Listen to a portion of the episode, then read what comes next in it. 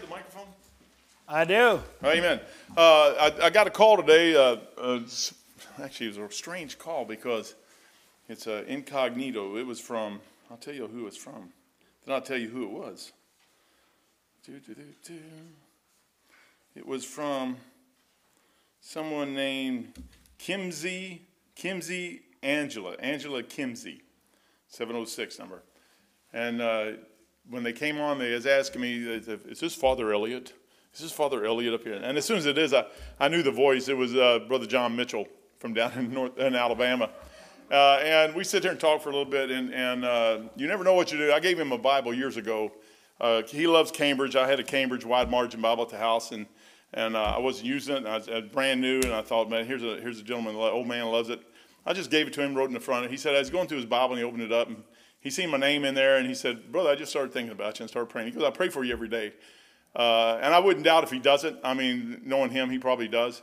Uh, and that's probably why I'm in, in half the shape I'm in, positive, because of stuff like that. But anyways, uh, I'm trying to, going to try to get him up here in November, in the middle of November somewhere to preach for us.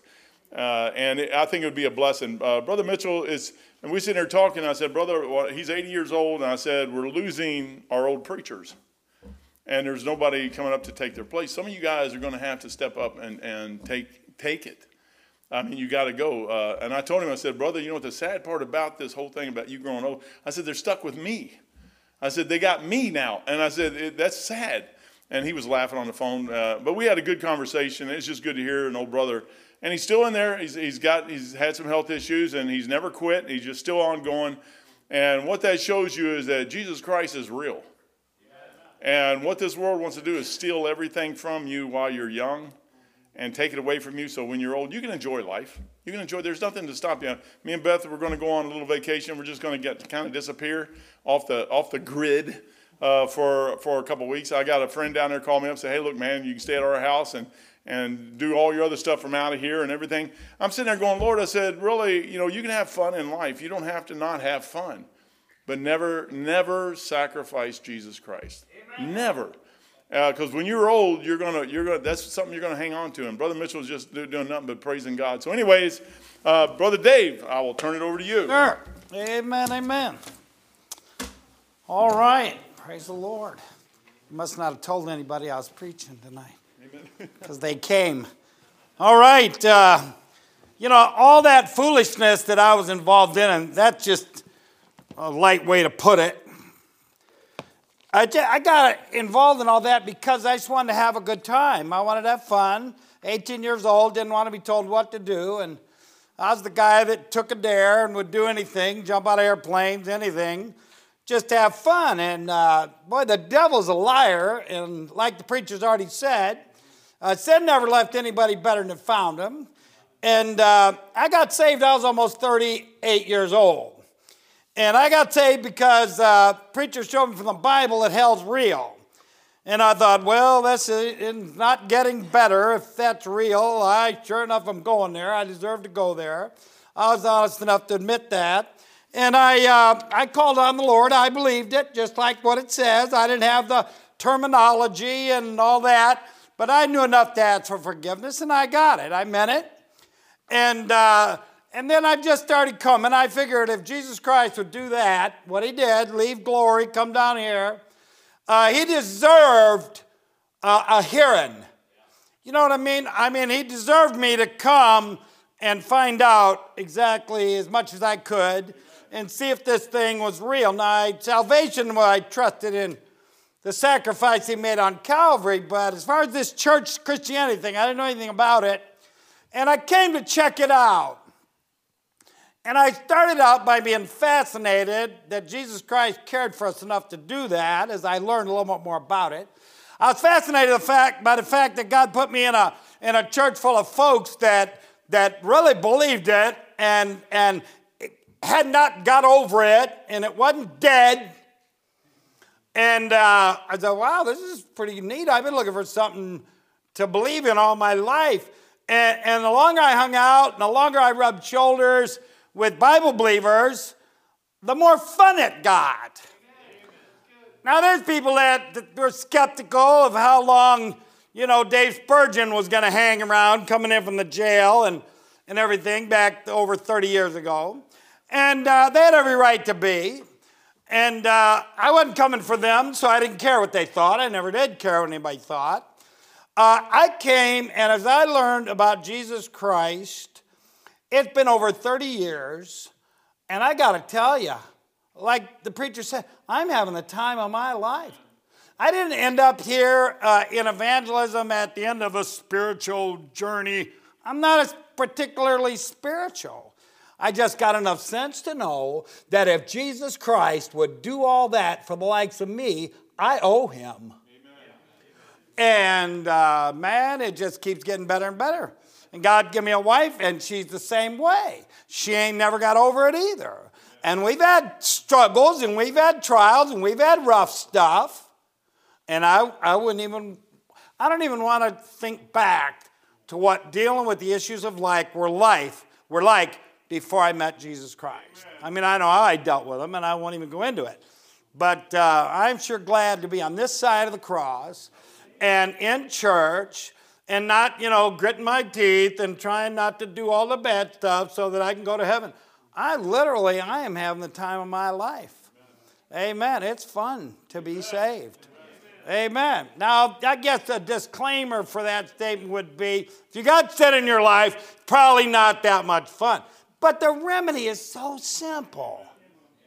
Get that thing straightened out. All right, Matthew 17, Matthew 17 tonight. I came in there from Tiffin, Ohio on Sunday afternoon, preached three times, drove 150 miles, made it in just in time for church, was glad to be here. Happened to mention that my water heater had gone out in my home. It went out on Friday morning. My wife and I were getting ready for church. We had to drive up there and start a meeting. We had four grandchildren watch our dog, watch our house, watch something. And, uh, and we left them there with no water heater. And, and the, last, the testimony I had of that experience was that when it was time to get ready for church, you could hear screaming from the ice cold bathroom. I mentioned that, and uh, that was Sunday night. And miraculously, Tuesday night, I took a hot shower. Don't even ask me how this goes. Maybe now the rest of you can stand up. Matthew 17. Some of them got the cue, so I guess we got to do it, right? Amen. I'm going to leave them up the whole message. Can I do that? Sit down. What are you doing? Oh, sorry. Matthew chapter 17, we're going to read the whole chapter. Okay, no, we're not. Matthew 17, let's begin at verse 1. The Bible says this And after six days, Jesus taketh Peter, James, and John, his brother, and bringeth them up into an high mountain apart, and was transfigured before them, and his face did shine as the sun, and his raiment was white as the light. And behold, there appeared unto them Moses and Elijah, Elias, talking with him. Then answered Peter uh, and said unto Jesus, Lord, it is good for us to be here. If thou wilt, let us make here three tabernacles, one for thee, and one for Moses, and one for Elias. While he yet spake, behold, a bright cloud overshadowed them, and behold, a voice out of, out of the cloud which said, This is my beloved Son, in whom I am well pleased, hear ye him. I, I got looking at this thing today, and it looks like that was God's way of saying, Shut up, Peter. I mean, maybe you'll look at it and see that later. Verse 6 And when the disciples heard it, they fell on their face and were, and were sore afraid. And Jesus came and touched them and said, Arise and be not afraid. And when they lifted up their eyes, they saw no man save Jesus only. Uh, Brother Andrew Elliott, would you pray for the message tonight? Amen. All right, you may be seated. I want to say that for you. Sat down. You know, made me feel powerful. I'm an evangelist. I don't get to do all that neat stuff. Church, church turned over the turned the pulpit over to me one time, and they said, All right, Brother Burden, I'm turning it over to you. Do whatever you want. And I got in the pulpit and I said, Can we have some more ushers? Uh, let's do that again. That looked like fun. And they all just, you know, look at me. You know what Christians are guilty of? They take themselves too seriously. And this book, this passage, uh, what we're going to, you know, bring up tonight, it, it's important to take Jesus Christ seriously. It's important to take his word seriously. But the thing that makes Bible Christianity different than religion is, is we got to get over taking ourselves so seriously. Amen. You ever think what God, I mean, I, from my perspective, I stand up here and I'm looking at all y'all at once. You, you're stuck with looking just at me. Whatever you think, you think. I'm looking at a whole bunch of people. I see who's picking their nose and all that and pinching their kids. I see it all. And it just, I marvel at the body of Christ. You know, we're so different. And our responses to different things, uh, even the same thing, are so different. Think about his life for God, looking down there on his whole creation. I mean, he's got to be going, Are you kidding me? A lot. Amen.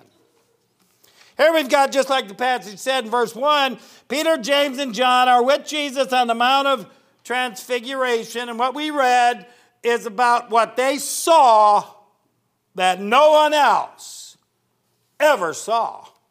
Amen. They saw Jesus Christ transfigured, uh, uh, like it said, and I'm not going to read that again, but verse 4, there's something I want to key in on. And I'll read it again. And then answered Peter and said unto Jesus, Lord, it is good for us to be here. If thou wilt, let us make three tabernacles one for thee, and one for Moses, and one for Elias. And uh, you know, it seems like Peter often felt the need uh, to have something to say. Um, when a lot of times it says that Peter answered, and I, I keep trying to figure out who asked the question, that Peter answered. He didn't have to wait for a question, he just saw an opportunity. And uh, I want to say this you know, the Catholics they say that Peter was the first pope. And we know, according to scripture, he never went to Rome. He had a wife. There's a multitude of reasons why he couldn't be the first pope. But just based on what I just said, just based on his need to open mouth and insert foot, he may have very well been the first Baptist. Now, let me say this about Peter. Sometimes what he said was good, very good. I'm not picking on him. It says in Matthew 16 verse 15, he saith unto them, But whom say ye that I am? And son, I did ask a question. And Simon Peter answered and said, Thou art the Christ, the Son of the living God. Boy, that's right on the money, too. That's who he is. And sometimes what he said, you know, got him in trouble in uh, verse 23, and just back one chapter in Matthew 16, verse 23, and, and he just a couple verses after he answered so correctly, but he turned and said unto Peter, Get thee behind me, Satan. Uh, thou, art off, thou art an offense unto me, for thou savorest not the things that be of God, but those that be of men. Might be, uh, might be worth doing some personal inventory on occasion and make sure that you're not an offense unto God because you're putting too much emphasis on things that be of men. Like preacher said, it's okay to have fun, it's okay to enjoy, it's okay to focus on different things, but the, the, the thing is to keep Jesus Christ first. Thou shalt love the Lord thy God with all thy heart and all thy soul and all thy mind. If we can give, give him his proper place, amen. A lot going on. But sometimes he said, Jesus nailed it. He, he, he, explained it to him. He didn't just rebuke him. That's pretty serious rebuke. Get thee be. I tell you what, Christians these days couldn't handle nothing like that. They'd be calling lawyers and getting on Facebook and saying bad things. Amen. All right, you guys don't have to respond. I, will just amen myself. I do it all the time. Amen.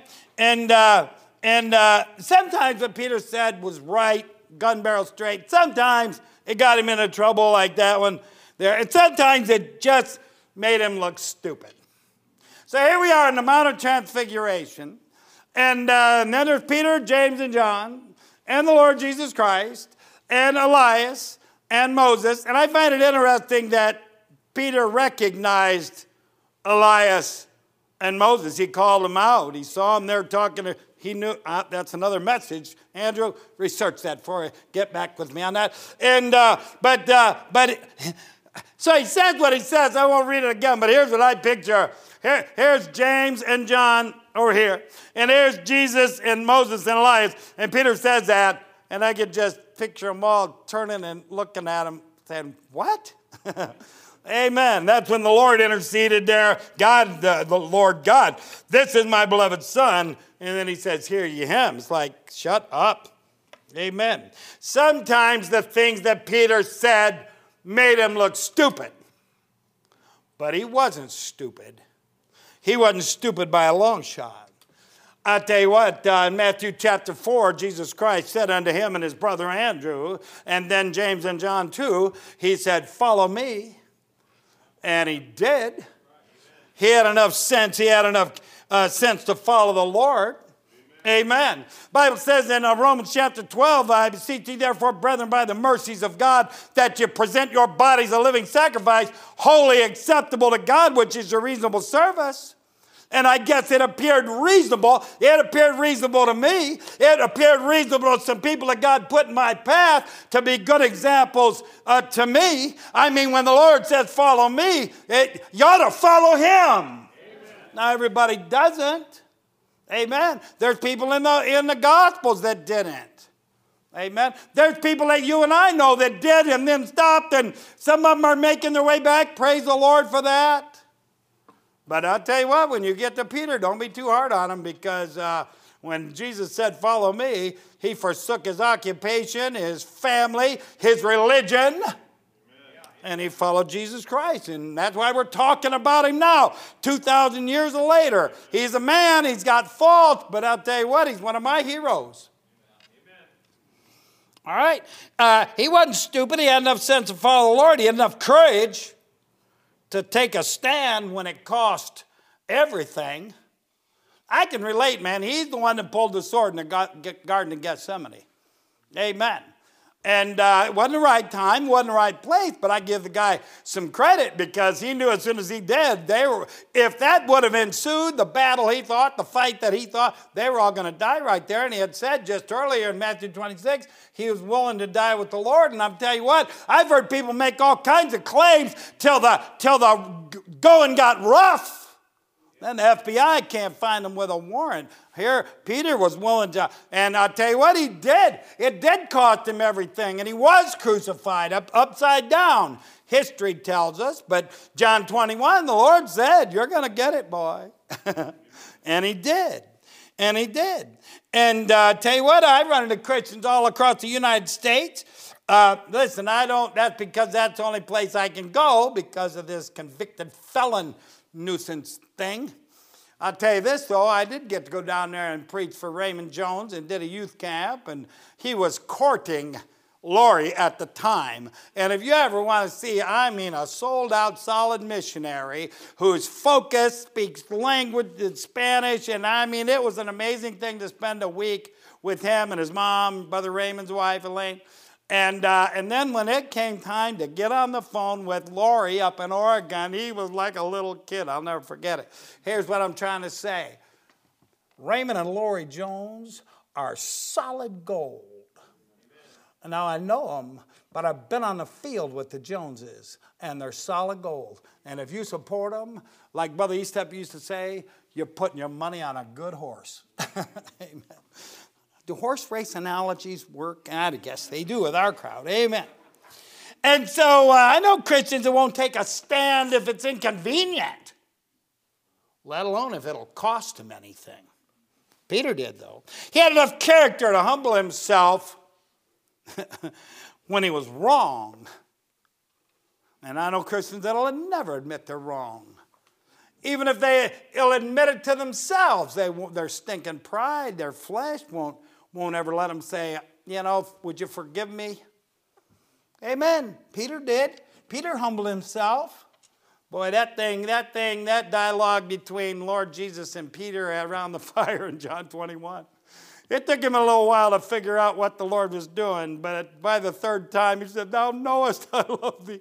And it said he was grieved. And even though Jesus Christ rebuked him over that thing that happened in Matthew 26, uh, uh, even though he didn't, he didn't make him look bad in front of anybody else, everybody else, nobody even knew what was going on. That's, that's the Lord.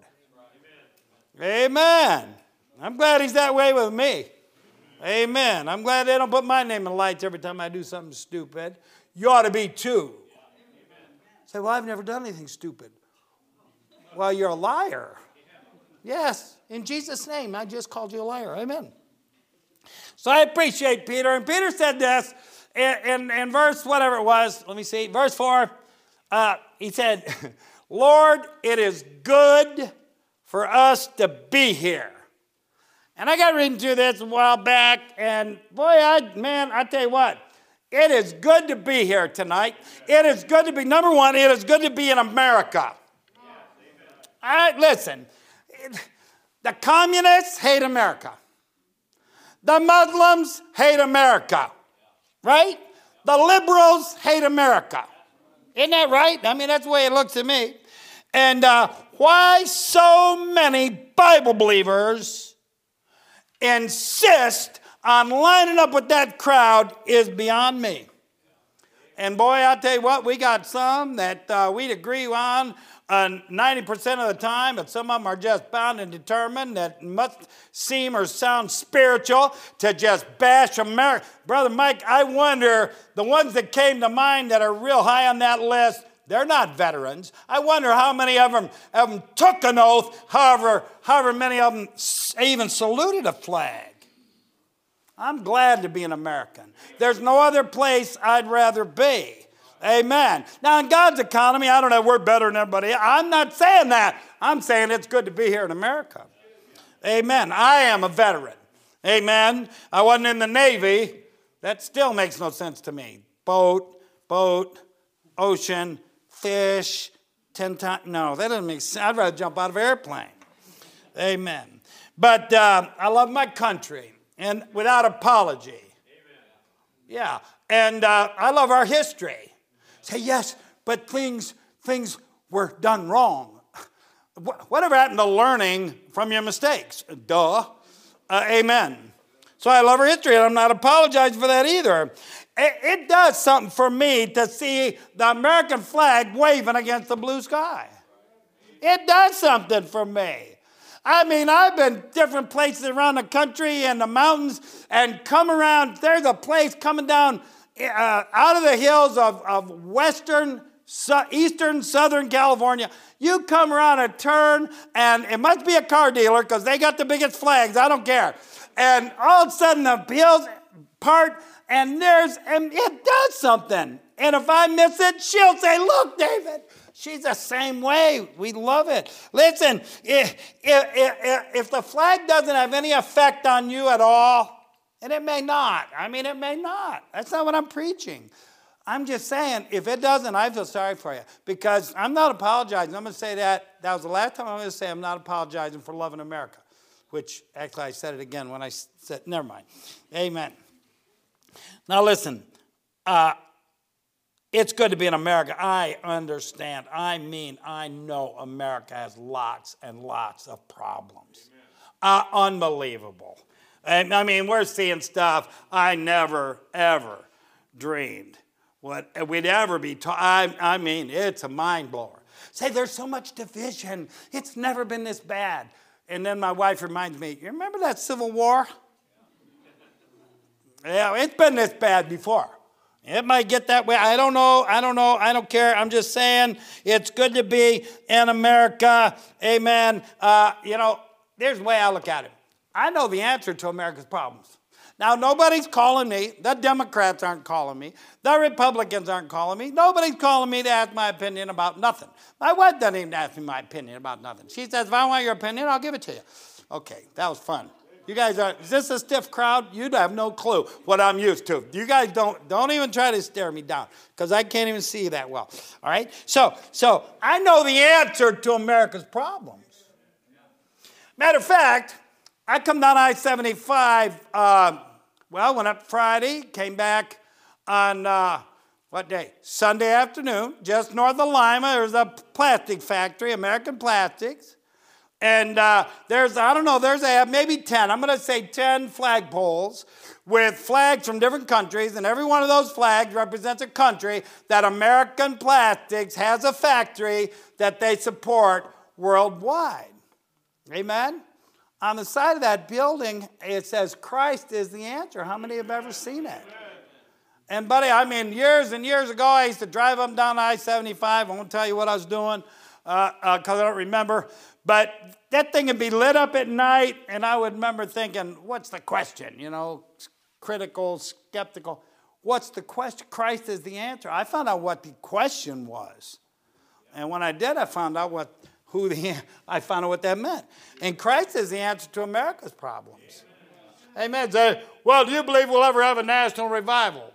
Hey, listen, what I believe doesn't even matter. I know this. We've got an opportunity to reach people if it's got to be one at a time. I remember hearing a story. Some of you, uh, probably everybody here has heard it. But some kid down on a beach in, in Florida, here's an amazing thing down in Florida, and I don't know what season it is, but there's a time when, I mean, hundreds and hundreds, maybe thousands of starfish wash up on shore. And uh, we went down there one time, we were preaching for somebody in Panama City, and, and we got to this really secluded, we call it the Christian beach, because nobody's there, it's on the Air Force base. And, uh, and uh, you couldn't even walk out there. There was just all these, it was nasty. And uh, so I understand when that happens, and I heard this story, and this kid, he's out there, and there's all these starfish, and they're dying. You know, they washed up, the tide went out, and uh, and it bothered him, and he went down there and he got a stick, and he'd get down there on the beach, on the on the close to the tide, and he'd get that stick under a starfish, and he'd fling it back into the water. And he'd go and get another one, and he'd fling it. And there's an old man there, old guy with a metal detector probably.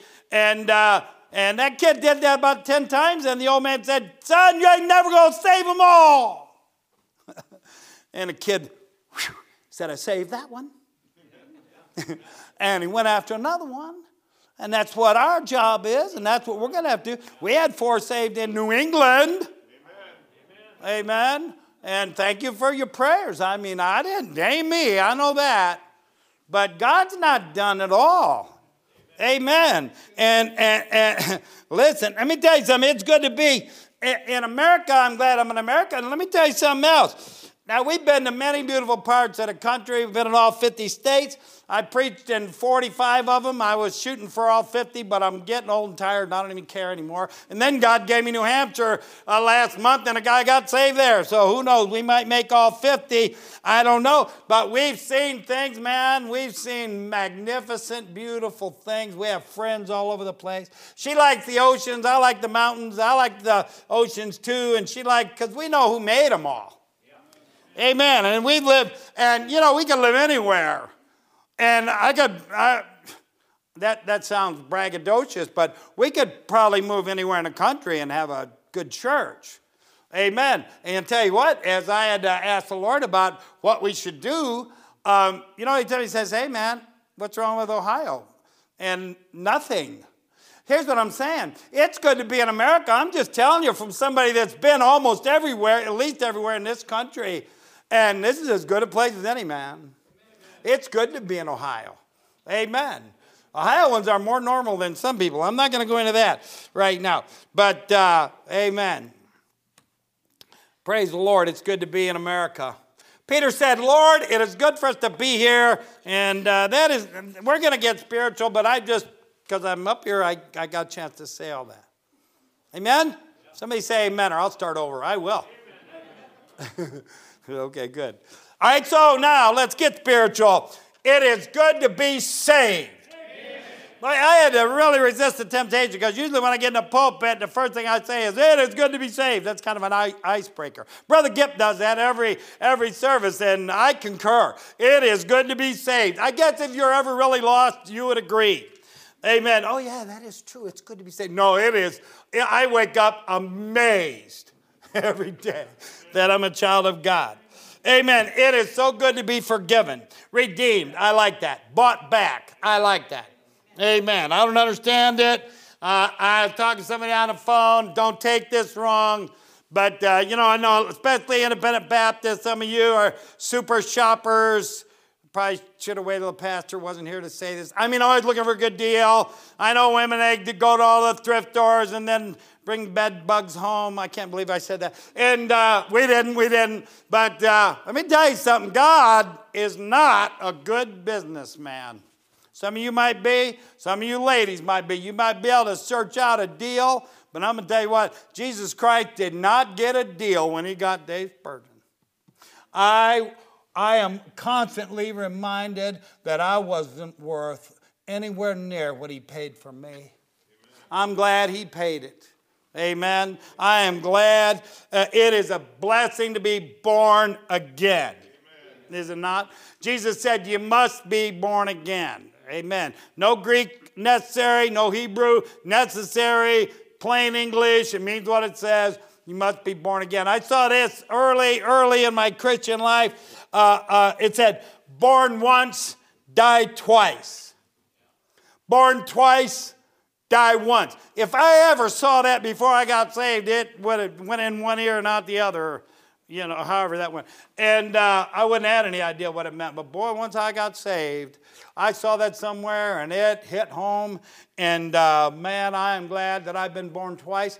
Uh, I understand we've got an appointment with our Maker, and as it is appointed unto man once to die, but after this judgment, I get that. And uh, but dying once is enough for me. Amen. Amen. I'm glad to be born again. It is good to be saved. It's good to be washed in the blood. Isn't it? It says in 1 John 1 and verse 7 But if we walk in the light as he is in the light, we have fellowship one with another, and the blood of Jesus Christ, his Son, cleanses us from most sin. Is that what your Bible says? All right, let me try it again. Uh, cleanses us from all them past sins. Is that what it says? It's not what my Bible says. Say, well, what do the other Bibles say? Who knows? Who cares? I don't have time to do that. My Bible says the blood of Jesus Christ, his son, cleanses us from all sin. Amen. That's a big deal to me. I was on the hellbound train. Say, what'd you do? I switched trains. Amen. Isn't that simplistic? Amen. It says this in Ephesians chapter 2 and verse 5 uh, even when we were dead in sin, hath quickened us together with Christ, for by grace are ye saved, uh, and hath raised us up together and made us to sit together in heavenly places in Christ Jesus. It is good to be saved, beloved. Amen. It means we're already there. Yeah. Say, well, how do you explain that? You know, there's things in the Bible, it doesn't even occur to me to attempt to. Explain. If I could explain everything in that Bible, wouldn't that mean God's no smarter than I am? That is a scary thought. And if any man could explain everything that's in that Bible, that would be a scary thought too. Amen. I tell you what men do when they come to something they can't understand, they can't explain, they change it so they can get some credit. Not me, man. I had a prisoner say one time, he said, Well, how do you explain Father, Son, and the Holy Ghost? How do you explain the Trinity? And I looked at him and I said, it never occurred to me to try to explain it. The Bible says it, I believe it. That's what faith is for. It is good to be saved. It's good to be in the Bible. Yeah. I mean, it's not just an accessory. You know, we have our tracts in place, we have our Bible under our arm. Oh, that ain't what I'm talking about. I don't even know about that. Amen. It's good to be in the Bible. It says this. Go to Proverbs 9. Proverbs 9 and verse number 10. Proverbs 9 and verse 10. And the Bible says this But the fear of the Lord is the beginning of wisdom, and the knowledge of the holy is understanding. Knowledge of the holy comes from one place God's holy book. That's where understanding comes from. Not Google, not YouTube, not some imitation Bible. Knowledge of the holy comes from the Holy Bible, the King James 1611. Amen. Amen. I'm glad I got a hold of that early on. I didn't have to, you know, take that journey. I didn't have any better sense. God, in His mercy, I mean, sent somebody to jail because I was never going to come to church. And then I had a, you know, a, a, lucid moment and called on the Lord to forgive me. And then when I got out of jail three weeks later, I don't know, I, I went to church to thank the people for praying. The preacher said, People have been praying. I went, Seriously? Have they read the paper or they watched the news? Are you kidding? And uh, God led me to a little church on the backside of uh, Beaver Creek, Ohio, Charity Baptist. Some of you have been there. And, uh, and people are more concerned about what I'd done with Jesus than what I had done in my past. Amen. Amen. And I never forgot that. And so then I learned, I mean, from the get go, I learned this right here. I learned that we're eternally secure. I know that's a journey some people have to struggle with. Amen. I said, You can't lose it? And they went, Yeah. And they showed me the. I went, Cool. And then, and then, study to show thyself approved unto God. Uh, workman that needeth not to be ashamed, rightly dividing the word of truth. I mean, that was fundamental, foundational. By the time I was in church six months, he'd been, Patrick had been teaching on that in Sunday school every Sunday. And I, you know, like I said, this isn't a result, what I believe isn't a result of some spiritual quest, man. God gave it to me just like eternal life just is a gift. And then, uh, the King James Bible is the inerrant, inspired Word of God. And I'm like, I'm going, okay. Amen. Praise the Lord. I'm glad that God put me in a place where I was taught those things. I'm glad uh, to be, it's good to be in the Bible. Listen, John chapter 15. Go ahead and go there because you guys didn't give me any water and I got to take a breath. And if I keep going, so I just make you turn somewhere. And if I really get thirsty, I'll have you turn to Habakkuk, and I'll have plenty of time then. I'd probably go to McDonald's myself. Okay, all right. The guy got the memo. Uh, John 15 and verse 3, look what it says. Now, this is the Lord Jesus Christ speaking. Now you're clean through the word which I have spoken unto you. All right, we're talking about it's good to be in the Bible. It, now you're clean through the word which I have spoken unto you.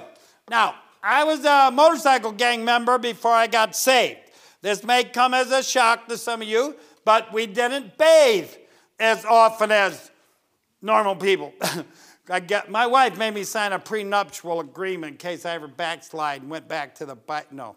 And, uh, and uh, uh, you know, what somebody in the old days would say, hey, brother, you got ring around the collar and you're wearing a black t shirt, that means it's time to find somebody that hadn't had their water turned off and take a shower. So, yeah, I heard that a couple times. And uh, so you go to somebody's house and you stand there and you never would take a bath because it would look like you're in a river. It was so dirty.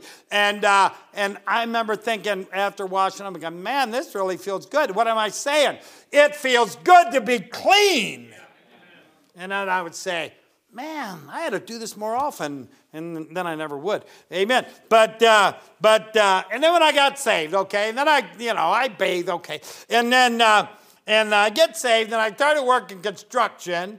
Amen. Uh, I mean, I told the Lord I need a job, and the federal judge told me I needed a job. So everything I was good at was illegal. So one of the guys from the church gave me a job, steel building construction. Here I am, 38 years old, trying to keep up with teenager laborers. Amen. I mean, it was wearing me out. The only thing I could do that they couldn't do is I could walk a six inch beam 30 feet off the ground from one side of the building to the other instead of having to climb up and down that because I was a paratrooper. I'm not afraid of heights. I'm afraid of sharks, but not heights. Amen. So, uh, so, uh, but we would work and work, and I mean, I, I would get so sweaty and so tired and so worn out, and then have to drive back home. And I had a second story apartment at the time, and there were times I was so tired, I would pull up, I would pull up in front of the house, and I would think, you know, I don't know if I can get up those stairs. I'm so tired. And, you know, I got to just go to work at 6.30 in the morning. I'll just sleep here in the car. And Holy Spirit would remind me that you get a handshake for that. Thank you very much. And whoever was willing, I want to put in a good word for these guys. Amen. But it cost me my whole complete train of thought. No, and I'd be sitting there, I'd be sitting there thinking, man, I'll just stay down here. And then the Holy Spirit would remind me, say, hey, dummy, you got Bible Institute. And I was going to Bible Institute. Why did you think you were going to be a preacher? I was getting ready to be a convict. I was going to Bible Institute because Brother Honstein said, you know, if you, uh, if you just went to church every night and just hung out, chances are you wouldn't be tempted to go to the places that you shouldn't go. Replacement uh, doctrine, right? So I'd go and I'm sitting down there and I'm going and I would climb, I would crawl up the stairs sometimes. I'm so tired. And then I'd get in the shower. And boy, that water just wash all that dirt and all that sweat. And now, next thing you know, man, it's like you kind of get energized. And then I'd go to class and they would forget What are you saying, Brother Spurgeon?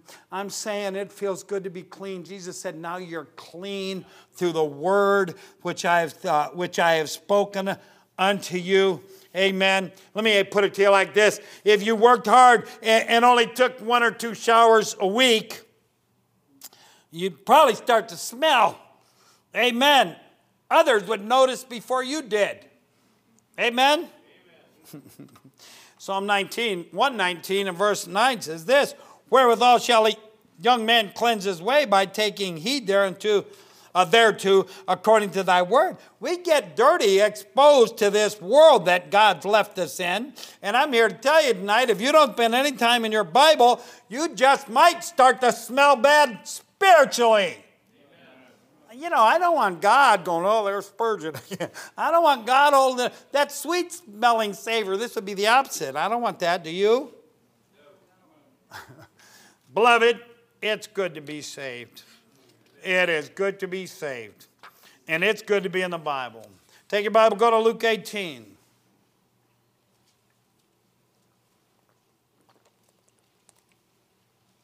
Luke chapter 18, look with me in verse 1. And uh, it's the Lord Jesus Christ uh, be speaking here, and it says, And he spake a parable unto them to this end, that men ought always to pray and not to faint. And the whole purpose of this parable is to emphasize the importance of prayer. If you're saved here tonight, you have direct, you got a direct line to God Almighty. Amen. Amen. You have access to the throne of grace.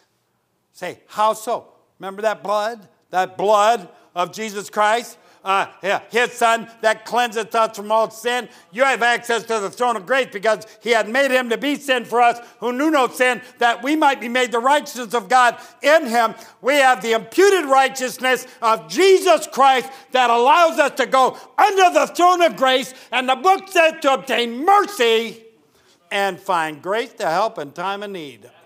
Amen. Don't worry. You, when you get there, you're going to see me because I need a lot of help. Amen. And I know where to go to get it. Thank God we can go to God in prayer. He tells us to go to God in prayer.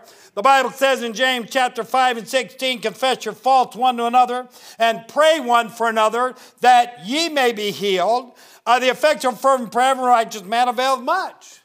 Now, Brother Honstein was teaching a Bible Institute a long time ago, and on, based on that verse, familiar verse, well, we're familiar with the last half. We're not real fond of confess your faults one to another, because then that means we have them. Let me help you with that. You have them. We have them. It doesn't say if if you happen to have any sins and confess them. Uh, no, it says if we confess them because we got them, buddy. It's part of this human thing. Brother Honstein taught us that you would need, based on the first part of that, pray one for another that ye may be healed. He said, if you would spend more time praying for other people, you would need less prayer for yourself. And I'm looking at that thing and I see it. So you get opportunity every Wednesday night. I've been here. I'm not good. I don't hear very well, and uh, and uh, I try to make keep up. But I mean, people are bringing up all kinds of prayer requests from sicknesses and family matters and lost people and all that, and you have the privilege to take those things sincerely, earnestly, and then pray for them and that might just be the very formula that God will look at. And like I said, you won't need so much prayer yourself. Listen, I've been places where me, me, me, me, me, me, me, everything is about me, me, me, me, me. And uh, tell you what, if you're the center of your prayer life, you need a lot of prayer. Amen? But uh, God ain't interested in that. All right?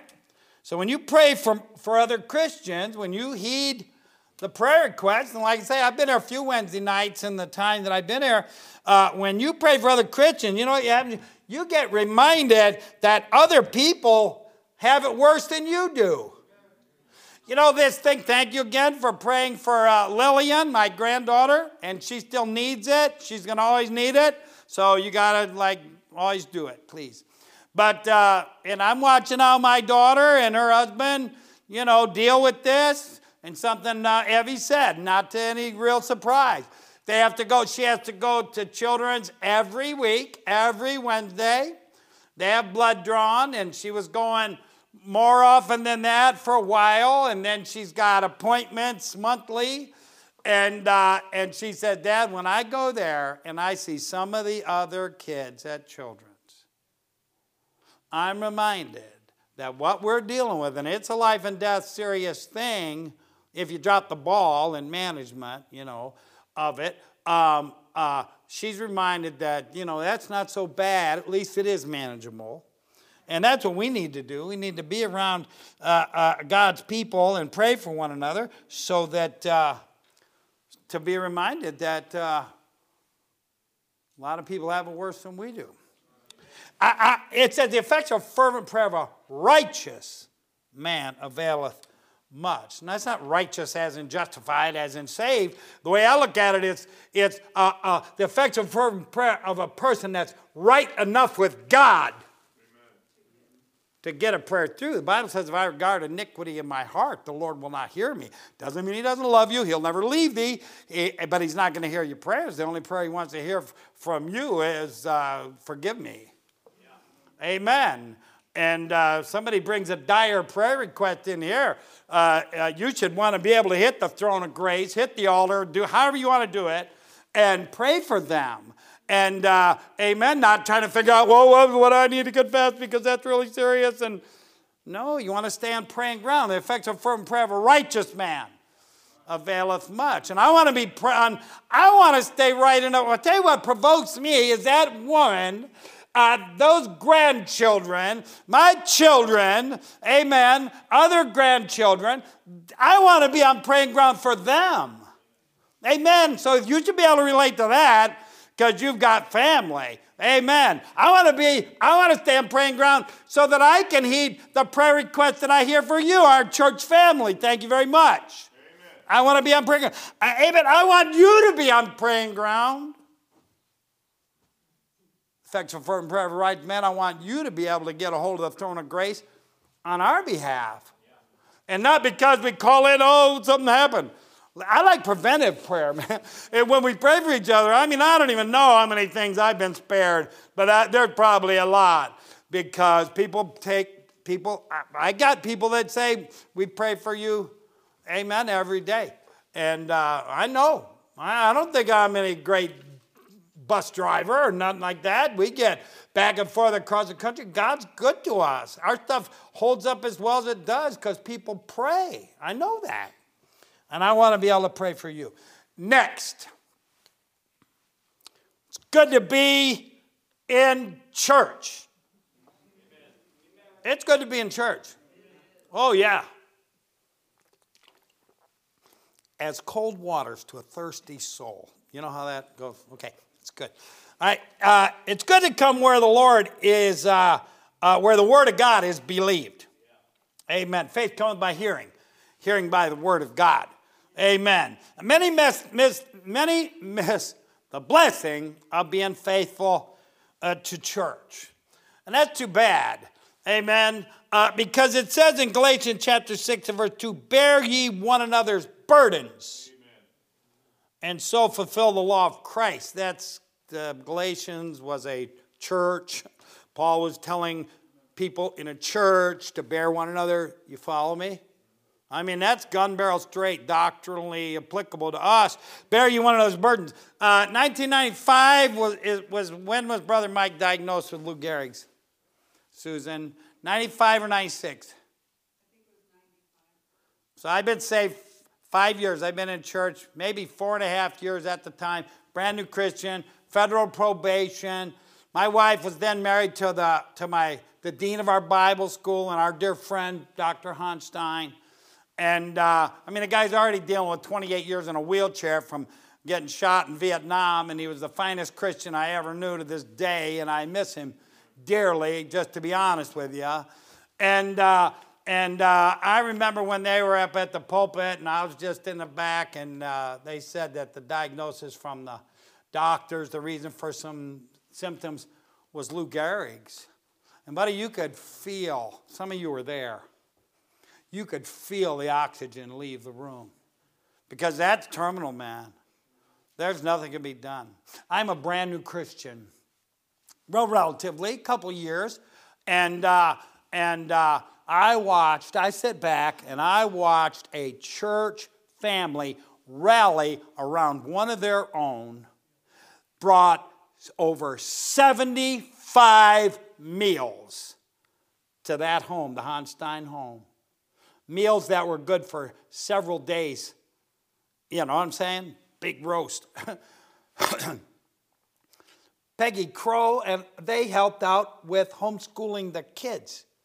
I mean, uh, Susan would tell us about coming home from the VA after a, probably a terrible appointment, because they all were. And there were ladies out planting flowers, and there were men inside doing repairs, and somebody's on a ladder, and they're, and I, here I am new to this. Like I say, all this real life Bible Christianity experience was a gift to me. I just sat back. God gave it to me, handed it to me. God, God forbid I blow it after good as He's been.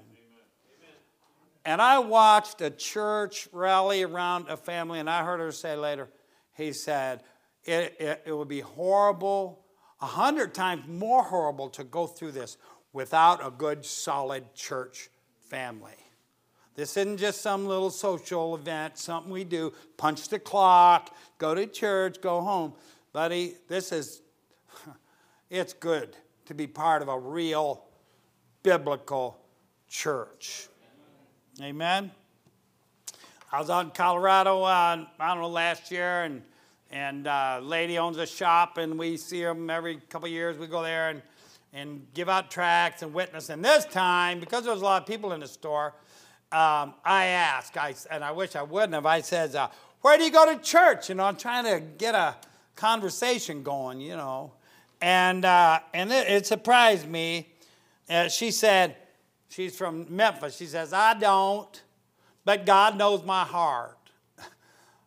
and I thought, what does that even mean? I, I did. They got Christian music playing. They got tracts. Oh, I don't go to church in a place that so desperately needs a church. I'm trying to find one. And she said, God knows my heart, and Buddy and Dee Dee does better than she does, better than you and I do. Uh, Jeremiah 17, verse 9 says, The heart is deceitful above all things and desperately wicked. Who can know it? I tell you what's wrong with some people. They trust themselves way too much. I know me. I don't trust myself. Uh, Brother Howard heard me say in California, I don't even like myself. Say, I don't like your preaching. Join the crowd. I don't either. So what? That's why I'm not up here bragging on me. We're bragging on Jesus Christ. You hear me? Amen. Uh, listen, here's what I know about people, both sides of the cross. People find a way to do what they want to do. They find a way to go where they really want to go. Oh, I can't afford it. Yeah, right, right, right. People figure it out. Americans are very in, in I want to say ingenuity, but I want to put it, and so you guys figure that out. I don't even want to try it. Amen. But uh, if you're saved, you ought to want to come to church. Shouldn't have to browbeat you. Shouldn't have to guilt trip you. The Bible says the love of Christ constraineth us. We ought to want to come. We ought to want to do what we're supposed to do, not, not out of, like I say, guilt.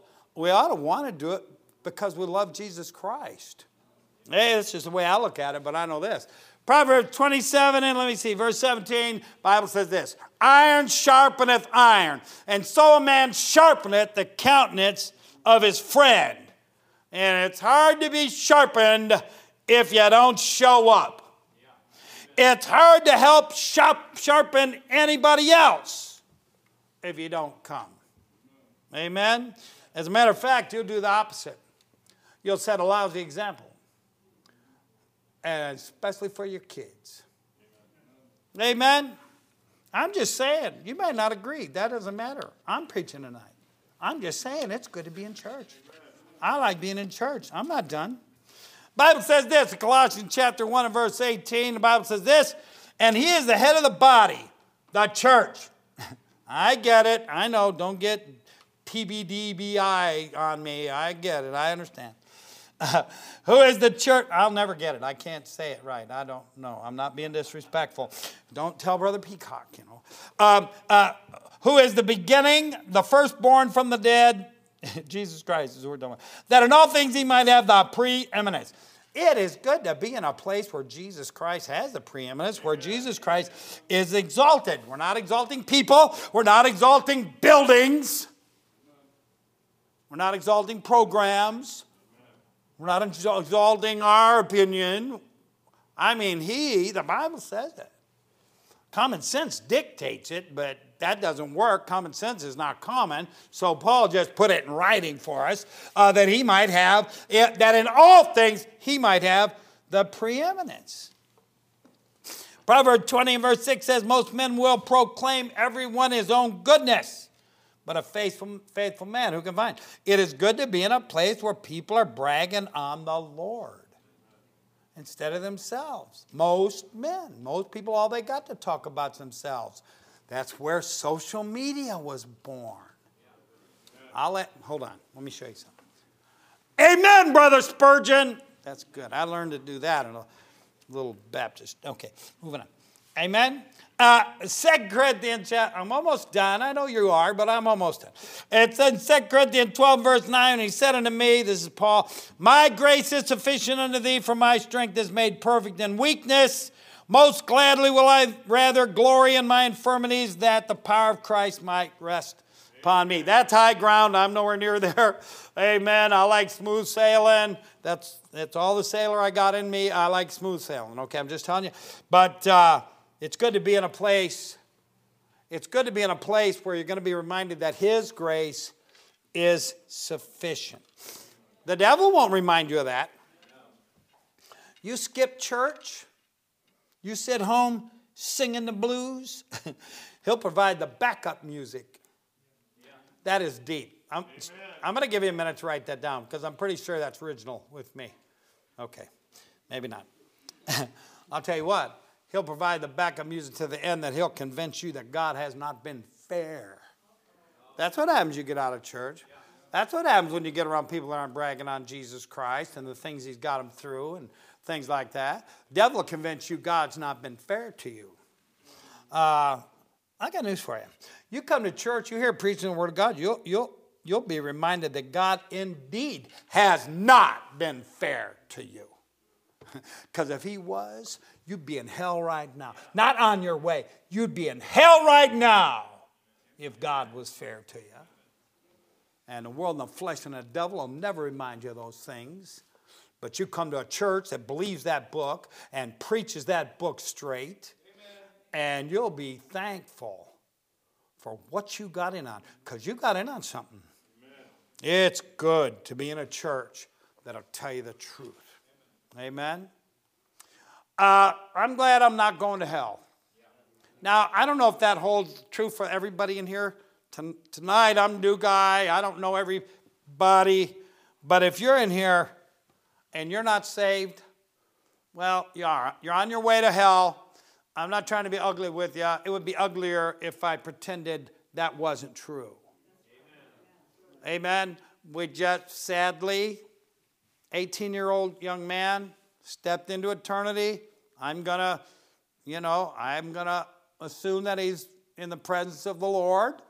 That's really a good thing for him. Rough thing for the family, rough thing for the. Fr- I get that. I get that. But uh, Bible says, "Boast not thyself of tomorrow." Tomorrow, for thou knowest not what a day may bring forth. And uh, you know, Bible says God's no respecter of persons. I'm glad because I'd have never made it. But uh, neither is the devil. Neither is sin. No respecter of persons. And you might be in here tonight and you've never put your faith and trust in Jesus Christ plus nothing and or minus nothing. You die before you do that. You're going to lift up your eyes in hell being tormented. And I'm going to just say to you as I try to wrap this up, it will not be good Amen. to be there. Amen. and I wouldn't risk it. And Jesus Christ did everything necessary. God did everything necessary to make a way for your sins to be forgiven. The Bible says, For God so loved the world that he gave his only begotten Son, that whosoever believes in him should not perish but have everlasting life. And in Titus chapter 2, the Bible says, uh, looking for the blessed hope and the great and the glorious appearing of the great God and our Savior Jesus Christ, who gave himself for us that he might redeem us from all iniquity. Amen. Everything's, it's all been done. I remember this. I don't know if I told this last time I preached or not because it's all a blur anymore. But one year, man, back in, the, back in uh, I don't know, mid 90s, somebody had a birthday. And I took my little girl that just had a little girl and uh, went somewhere and got a present, you know, appropriate present, you know, that means like under $2 back then, and wrapped it up, you know, which probably was a sight to behold. Took her to the house. She's about five, sent her in, and uh, said, I'll be back in an hour. And so she went in, and she came back an hour, and she's got the present. And I said, You were supposed to leave that with the little girl. And little girl, she was not having a good day because, you know, they got the wrong princess on her cake or something stupid. You know how kids can get. They learn it from their parents, by the way. And uh, so the little girl's mad at her mom because they got the wrong princess. And, and Evie goes, Yeah, happy birthday. No, I don't want it. I don't want it. She wouldn't take it. And an hour later, out she comes with the same present. And it was gift wrapped, and it had the girl's name on it, and it was paid for, and it was signed, sealed, and everything but delivered. And I opened the trunk and put it back in the trunk, and that's the way the gift of eternal life is. It's, it's paid for, man, by the precious blood of Jesus Christ. And it's offered.